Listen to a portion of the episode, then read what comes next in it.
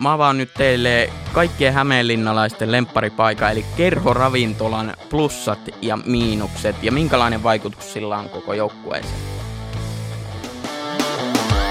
Tämä on Lätkä 8, Suomen terävin jääkiekkoaiheinen podcast. Juontajana toimin minä, Veikko Peräkorpi. Laitetaan hokkarit jalkaa ja menoksi.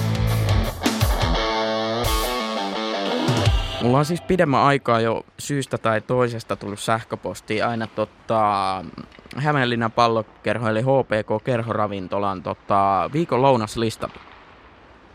Mä en tiedä miksi ne tulee mulle, mutta jostain syystä ne tulee mulle. Ja mä aloin sitten pohtimaan sitä, että minkälainen vaikutus tällä ruualla oikeasti tähän joukkueen menestykseen on, koska tällä kaudella sitä menestystä ei juurikaan HPKlla tullutkaan. Esimerkiksi nyt kun tätä äänitetään, niin perjantaina 20. päivä tuli pataan IFKlta aika isosti. Ja niin kuin hyvin kaikki tietää, että huippuurheilijat tarvitsee aika monipuolista ravintoa ja polttoainetta ja sitä olla hyvin paljon. Ja tätä puolestaan heitä ravitsee kerhoravintola ja se on myös muillekin äh, ihmisille myös tarjolla siellä lounasta. Ja me ei nyt valitettavasti saada tähän näköisradioon minkään näköistä kuvamateriaalia tästä paikasta, ellei Jolly olisi ollut kuvaamassa, mutta ei ole nyt ollut kuvaamassa mulle mitään materiaalia. Mutta mut, kun mä lähdin tota tsekkaa tätä ö, lounaslistaa, niin aika lihapainotteista tämä on, joka tietysti tämmöiselle suomalaiselle lihansyöjälle on aika hyvä juttu. Ö, ja varsinkin tämä viikon kolme lihapainotteisuus on aika hyvä, että ei ole härkistä kyllä nyt tarjolla. Että kaikille kasvissyöjille ja vegaaneille on sitten varmaan joku muu paikka Hämeenlinnassa, missä te voitte lounastaa. Jos aloitetaan tuosta 16. tammikuuta, olevasta ö, maanantai-lounaasta, niin ylikypsää possun kylkeen ö, chilisipuleilla, paprikamajoneesilla ja pahdetulla perunoilla. No ei sit mitään. Ö, tiistaina 17. tammikuuta on pikkuporsaita ja semmonen tämmönen, mikä on pikkuporsaat?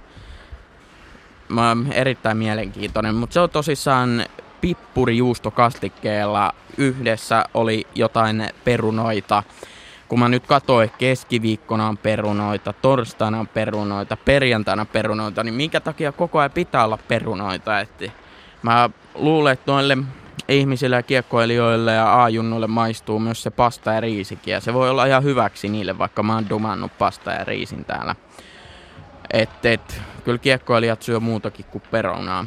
Jos mä kuitenkin nyt analyysin noita jälkkäreitä sitten, että kiisselipainotteisia, ei se kiisseli, vaan mansikkakiisselipainotteista öö, jälkiruokaa. Ja sitten on, se on mun mielestä hyvää vastapainoa tämmöiselle niin kuin lihamätölle. Ainoa huono puoli, että kiisseli ei näköjään, tai mä en siis tiedä saako, mutta joku voisi mulle konfirmaa, jos saa, ei saa vaniljaa tota kastiketta tai kermavaahtoa, koska mansikka kiisseliä ei voi syödä pelkästään vaan sen kanssa pitää olla jotain sokeria ihan helvetisti, eli joko mä, tota, vaniljakastiketta tai kermavahtoa. Ja mä voin sanoa, että kanalaisalankomaalainen äh, Jouli nauttisi tästä erittäin paljon, joten lisätkää se vaniljakastike tai kermavahto sinne kiisselin sekaan, niin ai että tulee sitten nanna.